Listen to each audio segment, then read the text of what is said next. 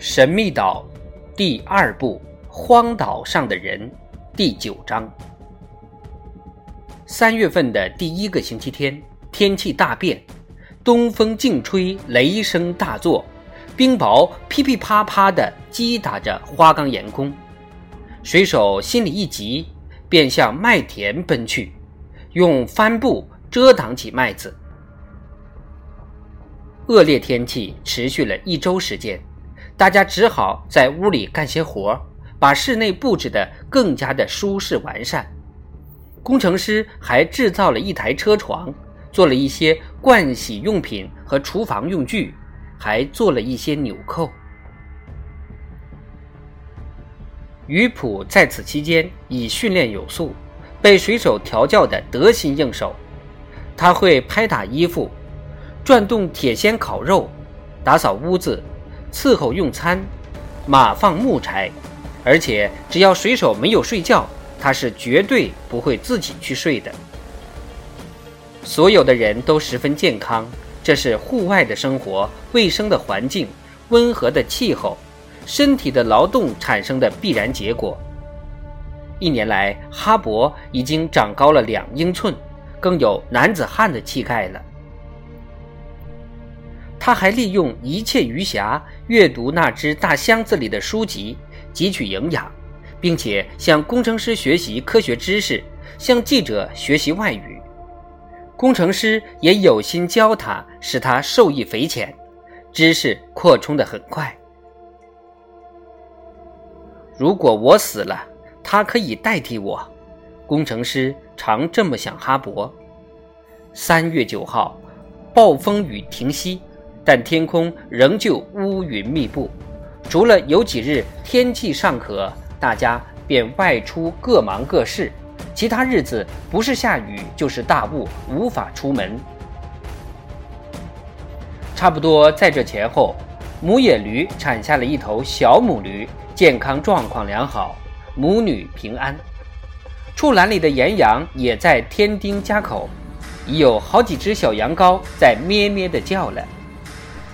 与此同时，野猪家养试验也获得了成功，几只正在驯化的小猪仔正在长膘。鱼普每天负责给他们送猪饲料，做的一丝不苟。另外，史密斯在记者、水手的一再要求之下，开始动手制造水压机，准备以升降机来代替不很方便的绳梯。塞勒斯先生，您说过要用一种装置来代替绳梯的，是不是找个时间动手干起来呀？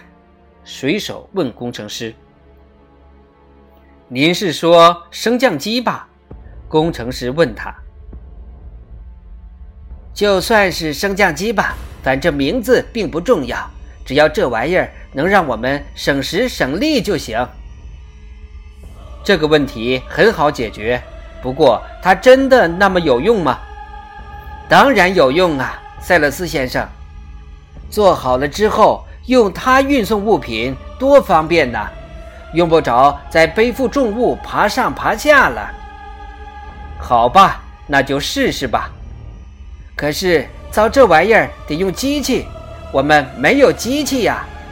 那就制造机器，制造一台蒸汽机，不。水压机。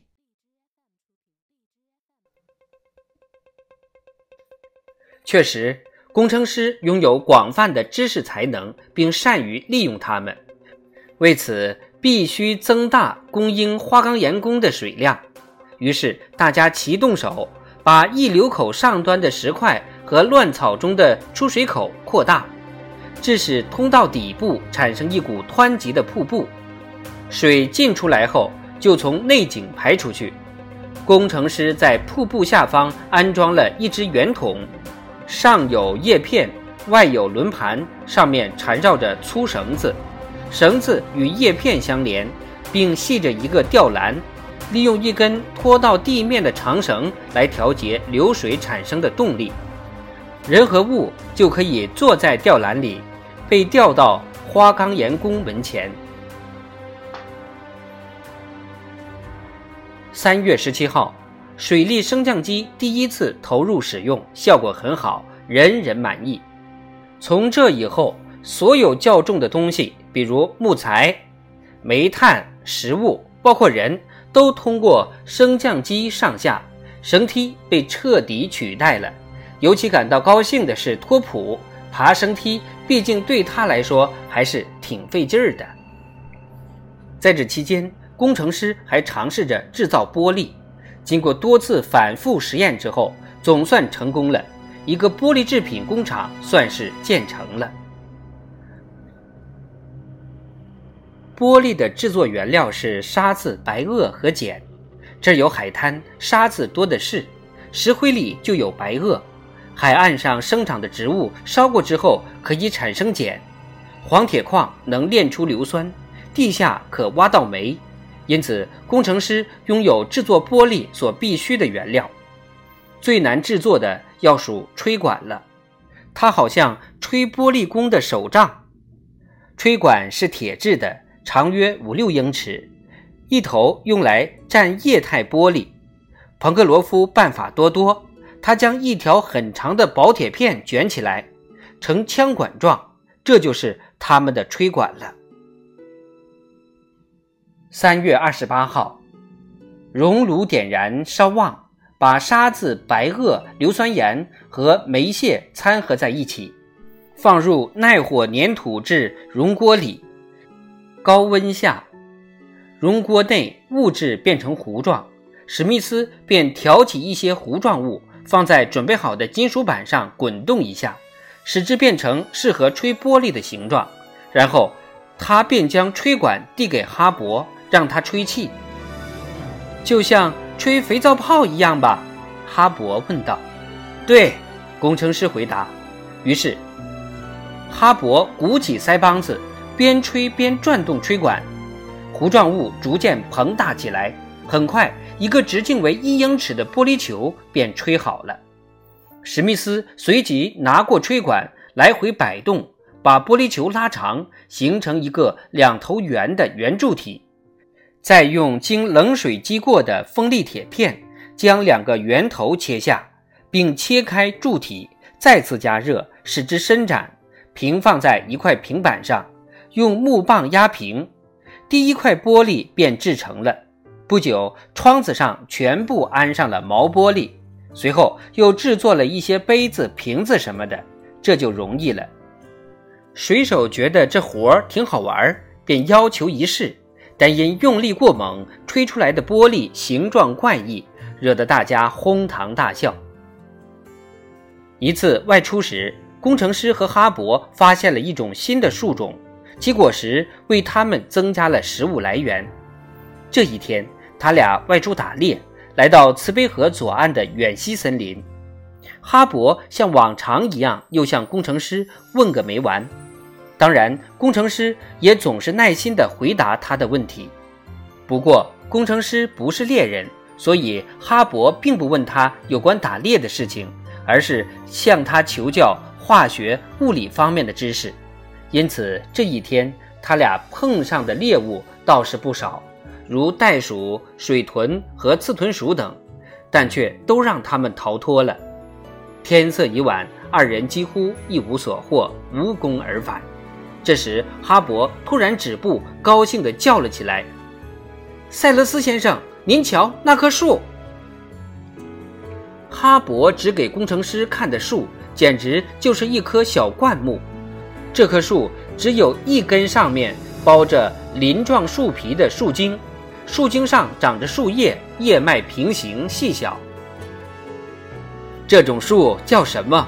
像小棕榈树似的。工程师问哈勃：“这叫苏铁，博物学词典上有它的插图。”哈勃回答说：“树上不长果实吗？不长，但树干里却含有大自然为我们磨好的面粉。面包树，正是。太好了，孩子，在我们的小麦获得丰收之前，这可是重大的发现呐！但愿你没有弄错。”哈勃没有弄错，他折断一根树枝，里面有线状组织，含有大量的粉末。粉末里含有粘液，可以通过挤压除去。他们在此做了记号后，返回住所，把这一新发现告诉了伙伴们。第二天，众人早早的便出发了，来到头一天做了记号的地方，收割起小麦来。塞勒斯先生，您认为有专属遇难者的岛吗？水手问工程师：“此话怎讲，彭克罗夫？”我是说，世界上有一些海岛是专为海难受害者们而造就的，在这种岛上，可怜的遇难者们就可以化险为夷，逃过一劫。这倒是有可能，不是有可能，而是肯定。林肯岛就是一例。他们运回来许多的苏铁金杆，工程师制造了一台压榨机来除去粉末中的粘液，获得大量的面粉。经那布巧手制作，面粉变成了糕点和布丁，很接近于面包了。这一时期，畜栏里的野驴、山羊、岩羊每天都为这几个居民提供鲜奶。他们还专门打造了一辆轻便的小车，专门运送。水手每次去处栏，总要带上鱼普，让他驾车。鱼普忠实而出色地完成着自己的任务。无论是处栏还是花岗岩宫，一切都那么的兴旺、繁荣、喜庆。说实在的，如果不是远离祖国，这些新岛民真的是没有什么可抱怨的了，他们已经对岛上的生活很习惯了。如果突然离去，他们还真有点舍不得嘞。但是，他们心中始终都在牵挂着自己的祖国。一旦发现有船只出现在他们的视野之中，他们就会立即发出信号，以引起对方的注意，请求对方援助。在此之前，新岛民们高高兴兴地生活着，但他们心中担心，而不是希望出现什么新的情况会打断他们目前已经习惯了的生活。但是，好运乎厄运乎，有谁可以担保呢？居民们在岛上已经住了一年多，有一天，他们又对自己居住的这个小岛进行了一次观察。四月一号，复活节的星期日，众人休息一天，并做祷告。晚饭后，大家聚在眺望港边的长廊下，望着海平面上渐渐漫开来的夜色，大家便谈起了林肯岛及其在太平洋中的孤立位置。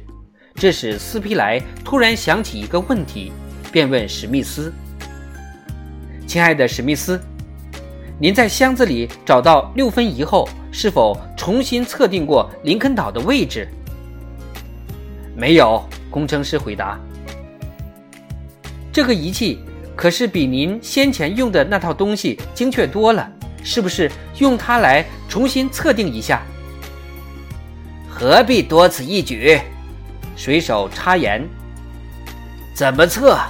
林肯岛总还是待在原来的地方。这话没错，但是仪器不精密，测算的准确性就会大受影响。您说的对，亲爱的斯皮莱，工程师连忙赞成说：“我们的确应该重新测量一下，越快越好。说不定林肯岛与另一个有人居住的岛子离得很近。”记者说：“明天我们就会知道了。”工程师回答说。这些天事情太多，一点空闲也没有，把这事儿给耽搁了。否则，我们也许早就弄清楚这个问题了。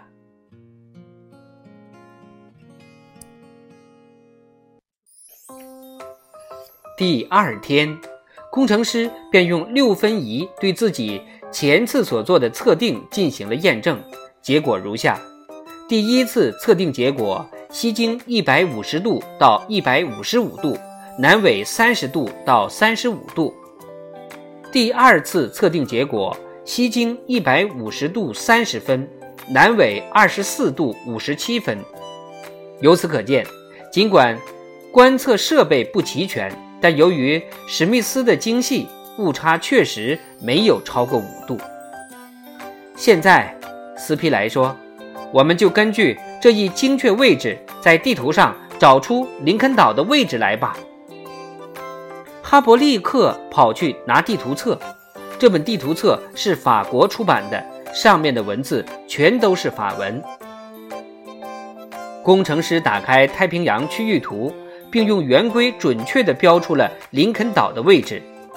突然，他手里的圆规停了下来，说道：“太平洋的这个海域已经有一个岛了。”有一个岛了，彭库罗夫惊讶地问：“那很可能就是我们的林肯岛？”斯皮莱说道：“不是。”工程师说：“这个岛的位置在西经一百五十三度，南纬三十七度十一分，位于林肯岛西边两点五度，南面两度多。”那是什么岛？哈勃问。“塔波岛。”是个大岛吗？不是，太平洋上的一个偏僻小岛。可能从未有人上去过，那我们就去看看。水手说：“去看看。”是啊，史密斯先生，先造一艘大点的船，我负责驾驶。我们离它有多远？一百五十海里，在我们的东北方。一百五十海里算得了什么呀？